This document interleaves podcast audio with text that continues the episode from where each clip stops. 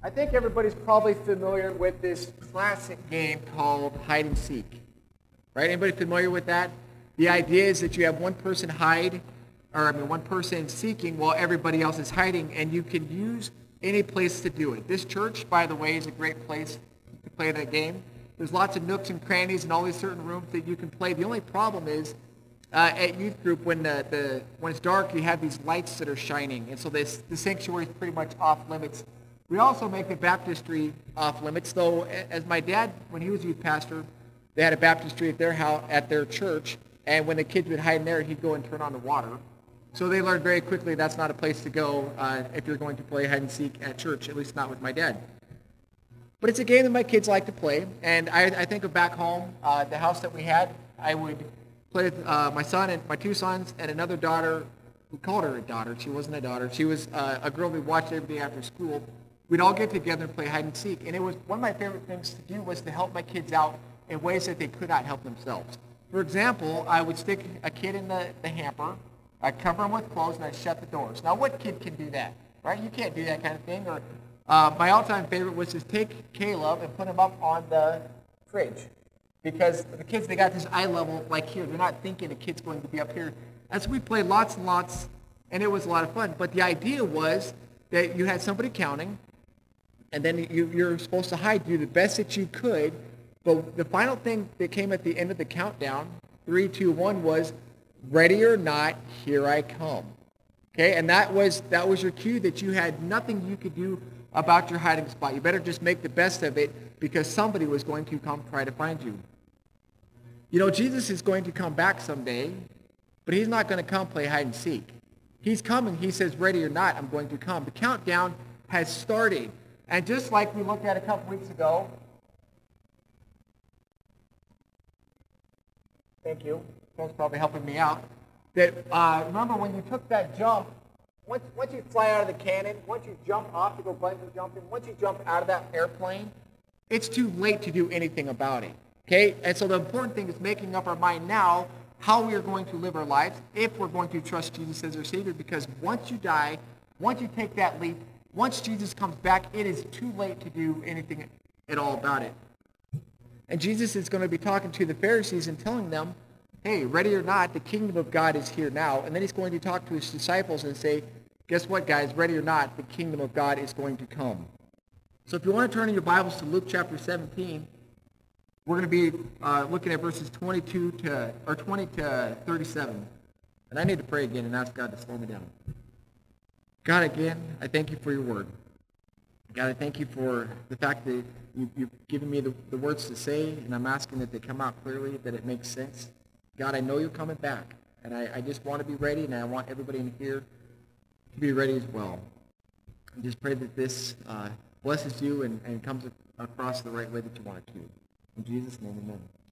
Okay, so Jesus is, first of all, talking to the Pharisees, and we're going to look and say what the kingdom of God is not before we see what the kingdom of God is. So chapter 17, verses 20 to 22. Once, having been asked by the Pharisees when the kingdom of God would come, Jesus replied, the kingdom of God does not come with your careful observation, nor will people say, here it is, or there it is, because the kingdom of God is within you.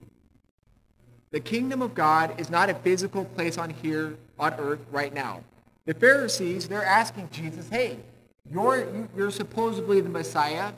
You're going to be this king that's ruling. When are you going to get started?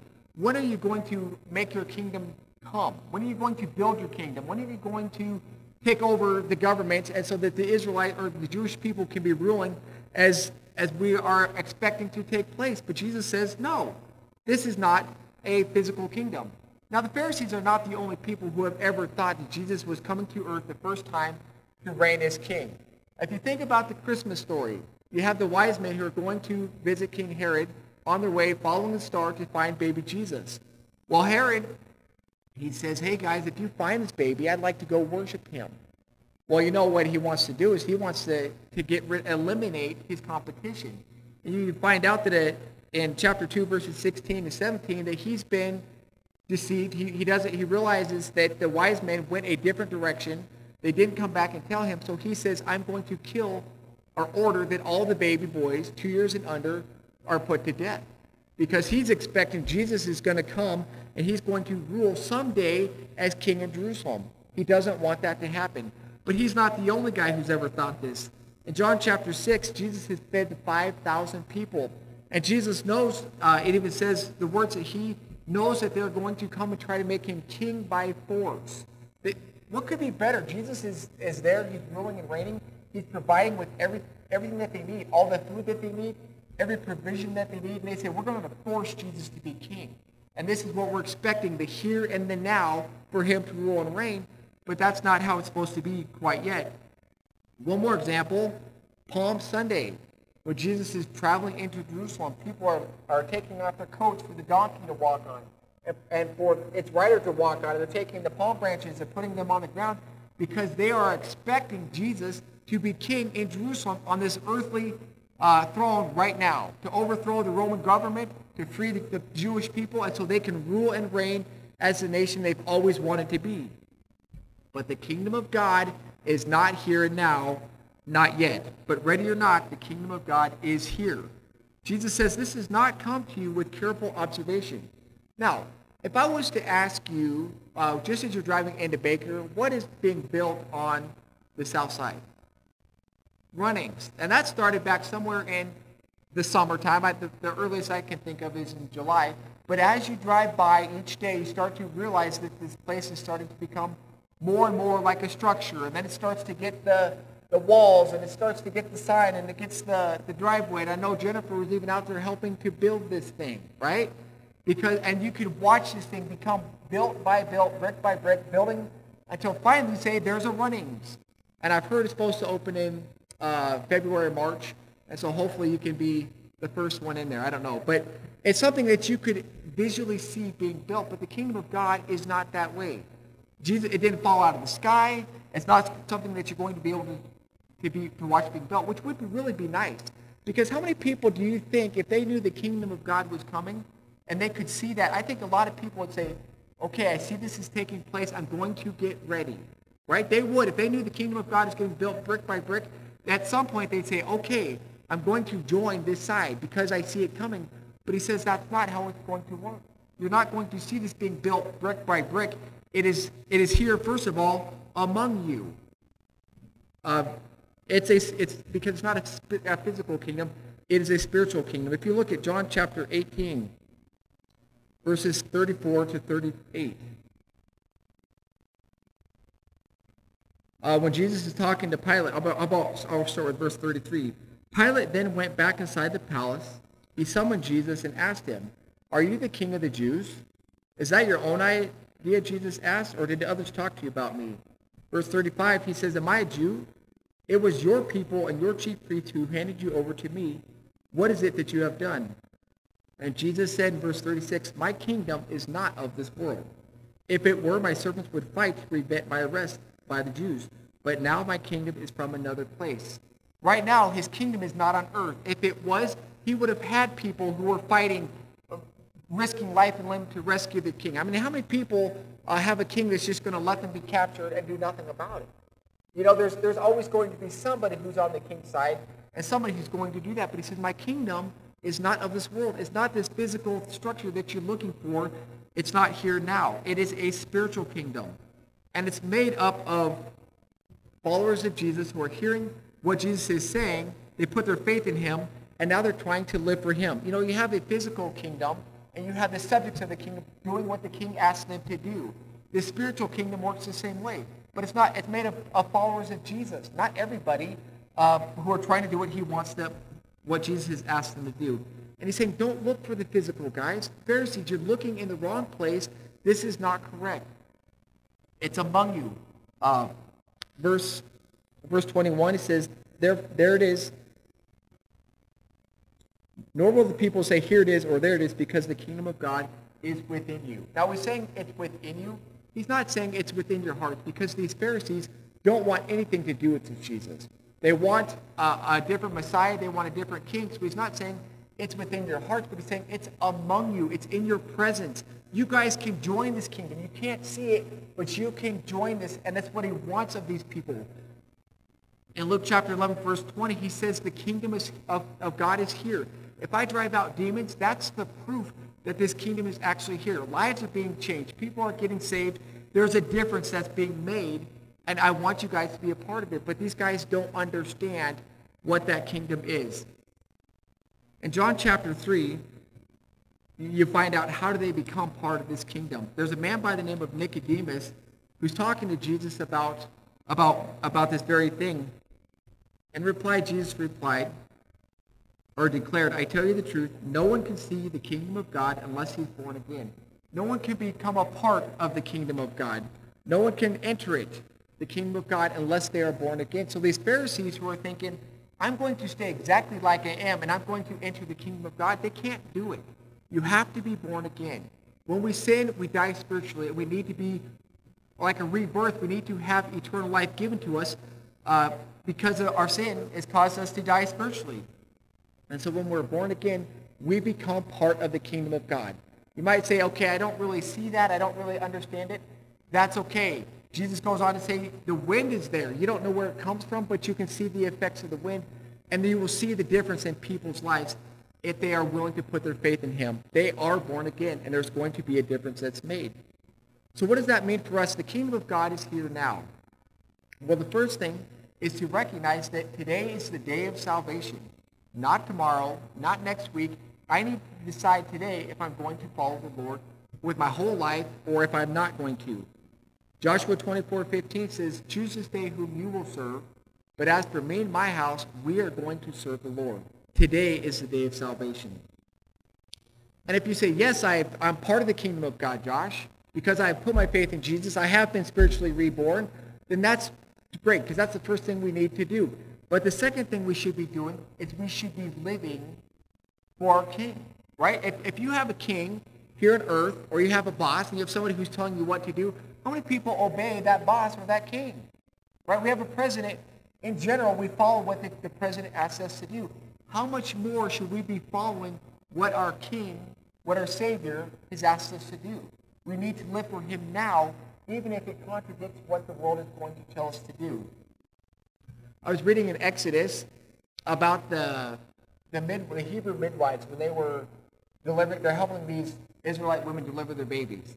And the king said, "Hey, if it's a boy, you need to kill that little boy. But if it's a girl, you can let her live." And these women said, "No, I'm not going to do that." And they said, "Okay." But when the time came, they chose what God wanted them to do over what Pharaoh wanted them to do, and God blessed them because they did what the right thing was. And that could have cost them their life. That could have cost them their job. It could have cost them all sorts of things. It could have cost them their reputations. But they said, you know what? When it comes down between choosing what God wants and what this Pharaoh wants, who can take my life, I'm going to choose what God wants. And we should do the same thing. Romans chapter 12, verse 1. It's a very familiar verse. We've looked at it a few times. I know it's been popular, I think, at the adult Bible study on Wednesday night. But it says, therefore I urge you, brothers, in view of God's mercy, to offer your bodies as living sacrifices, holy and pleasing to God. This is your spiritual act of worship. Verse 2 says, do not conform any longer to the pattern of this world, but be transformed by the renewing of your mind. It is a sacrifice. It is going to be hard to live for the Lord, but he is our king. And so we need to choose what he's asked us to do over what the world is trying to get us to do. So the kingdom of God is here now. We need to put our faith in him, Jesus, for salvation, and we need to make sure that we are living for him in the here and now because it's here. But the kingdom of God is also going to come. And it's going to be a literal rule reign of Christ on the earth. Let's see verse 22 to 25. Then he said to his disciples, the time is coming when you will long to see the days of the Son of Man, but you will not see it. Men will tell you, there he is, or here he is. Do not go out running after them, for the Son of Man in his day will be like the lightning which flashes and lights up the sky from one end to the other. But first he must suffer many things and be rejected by this generation. So Jesus is going to come and rule and reign. But the first thing that's going to take place is that these disciples are going to long to see the Son of Man. And why is that? Because in John 14 he says, if I go to prepare a place for you, I will come back. Meaning Jesus is going to leave. And they are going to spend years of their life wishing Jesus was there, wishing they could have this fellowship that they had with him for the past 3 years doing ministry. They're going to say, I wish I could have that back. I wish I could have this relationship one-on-one, face-to-face with Jesus, which I think would be really great to have. It would be nice to have that, especially if you already got to experience that. You're going to want that again. But he says you're going to long to see that. The second thing, it says people are going to try to convince you that Jesus is already here. He says if they say he's over there, don't go over there. If he says if he comes here, don't go over here looking for Jesus, because when it happens, it's going to be obvious. When lightning strikes in the sky, you don't just see one little spot. You see it for miles and miles. And it's going to be the same way when the Son of Man comes down out of the sky. It's going to be obvious and clear to the nations, meaning everybody. It's going to be somehow, God's going to make it obvious to the whole world that he has come back. And it says in verse 25, it says, but first he must suffer many things and be rejected by this generation. You know, anybody think about Easter? You know, Jesus is going up at this point. Jesus has not yet gone to the cross. He has not yet been suffered. He hasn't yet suffered. He hasn't been betrayed. He hasn't been beaten. He hasn't been put upon the cross and condemned to death at that point. But in order for him to come back a second time, that has to take place. Well, it's already happened. So that's one more way we know that Jesus is, his coming is going to be quicker, or it's going to be closer and closer. So when is Jesus going to come back? You know, that's the million-dollar question. I'd love to tell you when Jesus is going to come back. I have a chart here. And obviously, thank you. You know, sometimes you need to be better prepared. No. Go back. Okay,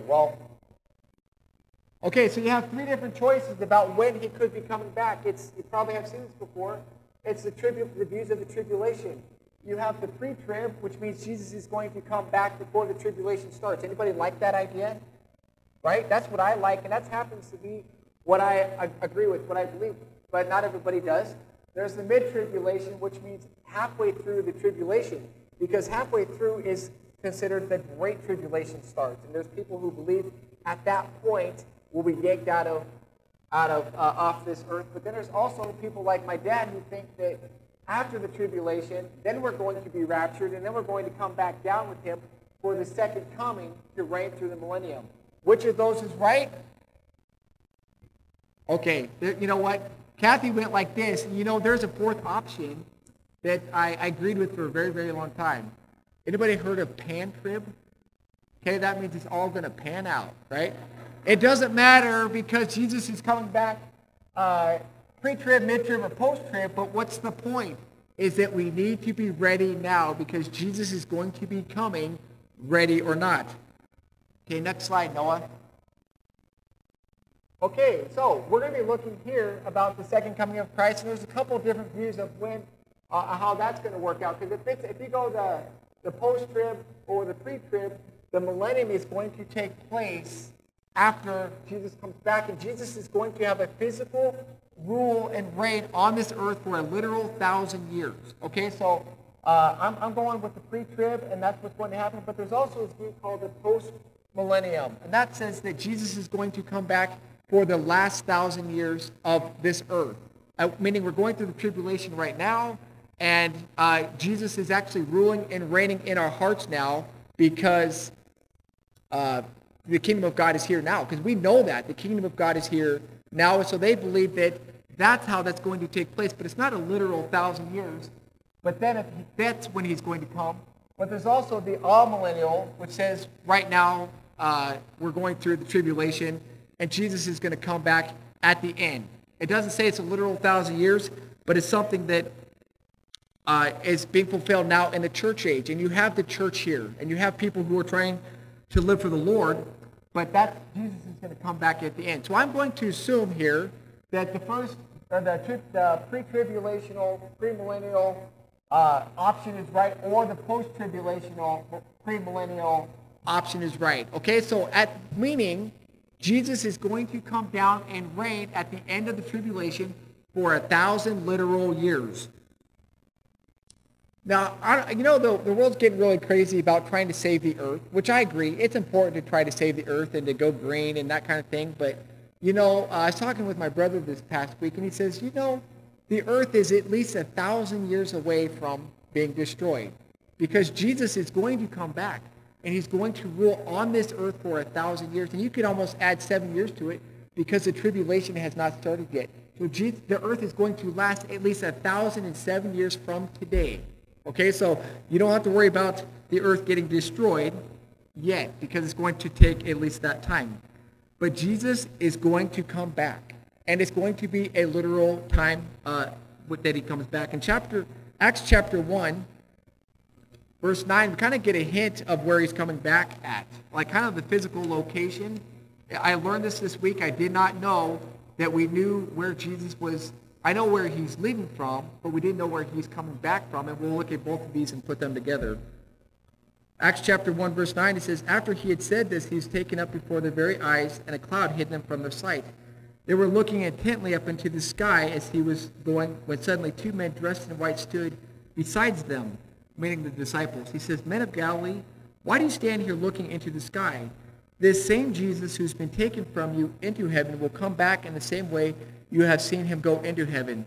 Verse 12 says, Then they returned to Jerusalem from the hill called the Mount of Olives. Okay, so Mount of Olives, if you go to Zechariah chapter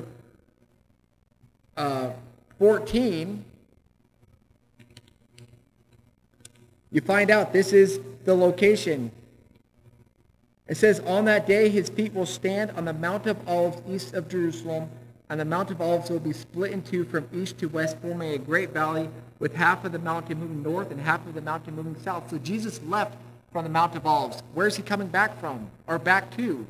To the Mount of Olives. So you have the location that he's going to be physically coming down to this earth to where he's going to rule and reign in Jerusalem. But he's going to come down from the Mount of Olives. When is this going to take place? Well, according to the post-tribulation premillennial, or the pre-tribulation premillennial, which I realize are just big words, he's going to reign after the end of the tribulation. That's when he's going to come back to reign. And it's going to be a public event. It's going to be obvious to everywhere. If you look in Matthew chapter 24, Matthew 24, verses 29 to 30. If you look at 24, it talks about the tribulation. And it even says... In verses 15 through 19, about the middle of the tribulation, you're going to have the abomination that causes desolation, which happens in the middle. If you go to Daniel, you can read about it as well. Then verse 21, it talks about the great tribulation, which is the second half of the tribulation. And then it says in verse 29, immediately after the distress of those days, so meaning after the tribulation has happened and the Antichrist comes and the second half of the tribulation, immediately after the distress of those days, the sun will be darkened, the moon will not give its light, the stars will fall from the sky, and the heavenly bodies will be shaken.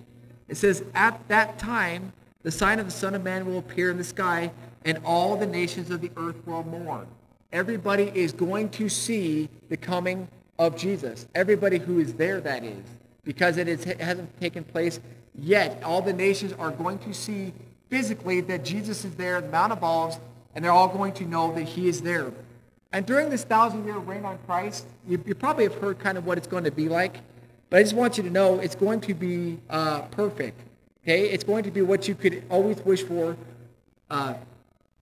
from what this world is, from what God wanted it to be in the Garden of Eden. He made it perfect. And then Adam decided to sin, right? And then it was no longer perfect anymore. It's going to be very similar to that. Isaiah chapter 11, verse 6. It says the wolf will lie down with the lamb. That hasn't happened before, I don't think. The leopard will lie down with the goat, the calf and the lion and the yearling together, and a little child will lead them. The cow will feed with the bear, the young will lie down together, and the lion will eat straw like the ox. I don't think I've ever seen a lion eating straw. I don't care how hungry they are, they're not going to do it. Verse 8 says, The infant will play near the hole of the crowbar, and the young child put his hand into the viper's nest. You'd be able to go out and let your kids run around the whole creation without worrying about anything, because that's what it's going to be like when Jesus is here reigning on the earth for his 1,000 years. It's going to be perfect. And who is going to be here? You and I, unless I'm somehow wrong, are not going to be here during that time. The disciples were not going to be there, and we're not going to be there either. Because when Jesus comes back, if the pre-tribulational rapture is correct, all the Christians are going to be taken out of here, right? And people are going to go through the tribulation. And if those people who survive, you're going to have those who trust Jesus and those who do not. And you're going to have the separation of the sheep and the goats. The sheep represents those who are trusting Jesus. They're going to be going through the millennium. All those who are the goats are going to be set aside for punishment. And so the only people that are going to be there are going to be Jesus, who's ruling as the king, and those who have put their faith in Jesus. And that's going to make for a pretty perfect environment. There are going to be the people who have kids and have kids and have generation after generation. And after 1,000 years, there's going to be a lot of people there. And it's sad to say that even with Jesus ruling on the earth, even though they had such a perfect start, there are still going to be people who choose, no, I don't want this. They're going to be deceived, and they're going to make war against Jerusalem later on down the road at the end of the 1,000 years. Because during that 1,000 years, Satan is going to be locked up. He's not going to be able to get out and cause havoc in the world during that 1,000 years. But even after that, when he's let loose, people are going to join his side and try to fight against the king. And it's a very sad day of what's coming. Now, what will we be doing during that point? During that 1,000 years? Well, there's a couple of options. I think I know. I won't take it to the bank, but either we'll be up in heaven with the marriage supper of the Lamb, or we will come down with God's army to also be on this earth to reign with Christ for 1,000 years. Either way, it's a good situation. But either way, you need to decide now what you're going to do. And when he comes, Jesus is going to fulfill prophecy about ruling as king. He's going to fulfill prophecy about the Israelites having all the promised land and having it for eternity as part of what he's going to do. Like I said, we're not going to be around for this, for when this takes place, unless we're down here ruling with Christ. But we're not going to have to go through all that tough time. You know, for these guys, you know what, and it doesn't matter what's the right answer, which chart is right, what's the pre-trib, mid-trib, post-trib, which I will give you a little thought. My goal is to be done with Luke by Father's Day. Okay, I think I got it figured out. We're going to have Jesus rise again on Easter Sunday as we go through Luke. After that, I'd like to go through our church's doctrinal statement and talk about the different things. And one of them is eschatology, which has to do with the end times thing. And I want to give a clear picture of what these are. But it doesn't even matter which of those is right? We all say, I'll go with the pan-trib. It's all going to pan out. But it's not even the point about whether what I said is exactly right or not. What is the point? It's you have to get ready now, because ready or not, Jesus is coming back. You think about how many people have died this past week that didn't intend to die. How many people have entered eternity that we're not expecting to? Young, healthy kids and older people and people in accidents, because it's coming at a time when they're not expecting it. The rapture is going to come at a time when people aren't ready. That's why we got to make sure we're ready. The countdown has started. We don't hear 28, 27, 26. And then you know at the last 3, 2, 1, you get ready. You can't hear it, but it is coming. You know that it's going to take place. Now for these people that we're going to look at here about Noah and Lot and all these other people, it's too late, right? Whatever decision they made, it's too late. Because once you die, you stand before God and there's no second chances. There's no time to say, okay, I changed my mind on my way up or anything, right? It is what it is. So it's too late. And here's what it's going to be like up until that time when Jesus comes back. Verse 26, it says, just as it was in the days of Noah, so also it will be in the days of the Son of Man. People were eating and drinking, marrying, and being given in marriage, up to the day Noah entered the ark. Then the flood came and destroyed them all. So what's Noah doing? He's on the earth for a very long time. He's starting to build this boat.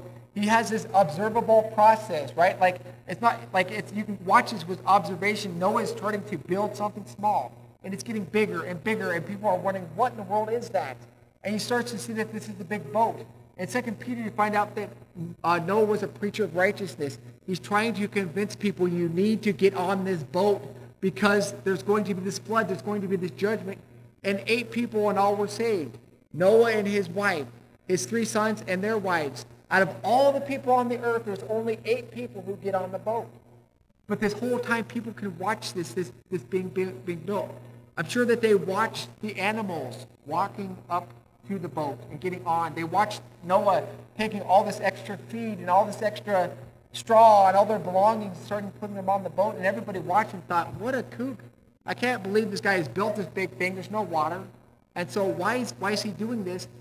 And when the flood water started coming, it was just a normal day. I'm sure that people woke up in the morning excited for breakfast, for getting married that day, for eating, for drinking, for whatever they were going to do. And then the rain started coming. And they realized this is not just any normal rainfall. This is a big deal. And they're starting to pound on the boat. And it gets, they can't. All of a sudden they're swimming. They're trying to just float. And by the time it's all done, the water is, I think, 20 feet above the highest mountain. And there's nothing that's going to survive. No animal, no person. And it is too late. They had the time to decide, but it was too late. Verses 26 to 29, you have the same kind of thing. Just as it was in the days of Noah, so it will be in the... Let me go to verse 28. It was the same in the days of Lot. People were eating and drinking, buying and selling, planting and building. But the day Lot left, Sodom fire and sulfur rained down from heaven and destroyed them all. It will be just like that on the day the Son of Man is revealed. On that day, no one is on his house. Should go on the roof. Should go into his house with his goods inside. Should go down and get them. Likewise, no one in the field should go back for anything. Remember Lot's wife. Whoever tries to keep his life will lose it, and whoever loses his life will preserve it. I tell you, on that night, 2 people will be in one bed. One will be taken, and the other left. 2 women will be grinding grain together. One will be taken, and the other left. Where, Lord, they asked. He replied, there the dead body is, there the vultures will gather. You have this picture. You have Lot and his wife are trying to leave Sodom and Gomorrah. And then his wife turns around because she still is attached. She knows all the right things. She was with Abraham, and she's seen all sorts of things that God has done. But when it came down to choosing between the 2, she says, I want that. Okay, all my possessions are there. All my families or my friends are there. Everything that I could ever want is there. And so her heart is divided. And she knows the right thing to choose, but she's still refusing to choose the right thing. She turns into a pillar of salt. She made her choice. It was the wrong choice, and it was too late. Sodom and Gomorrah, the same thing. That morning, people woke up thinking it's a beautiful day. The sun is shining. I got great plans for this day. And before they know it, the hail and the fire and the brimstone start falling from the sky, and it's too late for them to do anything about it. Whoever tries to keep his life will lose it, and whoever loses his life will preserve it. If we choose this world, we can, but you're going to lose what you have, and you're not going to get anything in the upcoming life. But if you choose to reject this world, to say, yes, I'm going to follow Christ, you're going to have a few years of discomfort, a few years of people not liking you, a few years of hardship and trials, but you get eternity of everything that's better. But you have to choose it for yourself. Ready or not, you're going to meet Jesus. Ready or not, the kingdom of God is here. And ready or not, the kingdom of God is going to come. And that day, people were marrying, and they were being given in marriage. If you put it in today's world or today's terms, you'd probably say people were watching basketball, or people were playing basketball, and the Son of Man came, or people were ranching, or people were getting married, or people were sitting in churches when the Son of Man came. All normal good things to do. But those who aren't ready, it's going to be a sad day for them. But it's a choice that they've made. And once they've made it, it's too late. It's the jumping off the cliff, and you can't do anything about that decision that you made. Ready or not, Jesus is going to come. So I challenge you to make sure that you are ready for when Jesus comes. That A, I've trusted Jesus as my Savior, because then you'll have eternal life. But B, be ready because by the way that you live your life. Because the kingdom of God is here, and we need to make sure that we're honoring him in everything we say, think, and do. And I challenge you, as I have to challenge myself to do better each day, to live for my king the way he's asked me to do it. Let's pray. Dear God, I do thank you for your word. God, I thank you for the kingdom of God being here now, that we can't become a part of it, that you didn't just leave us to what we deserve, hell and eternity, but you said, I love you and I want you to have eternal life, and you died on the cross so that we can have that. God, I pray that each of us would understand very clearly that we need that and that you did that for us, and put the two together and trust you as our Savior. And God, I know that we live in a difficult world. There's lots of things pulling at us and trying to drag us away from following you. And I pray that you'd help us to make sure that we live for you with every breath that we breathe, every step that we take, every thought that we think. Please help us to live for you because you are King. Help us to love you, to honor you, and to share that message with other people. Help us to live for you today and each day that you give us. In Jesus' name, amen.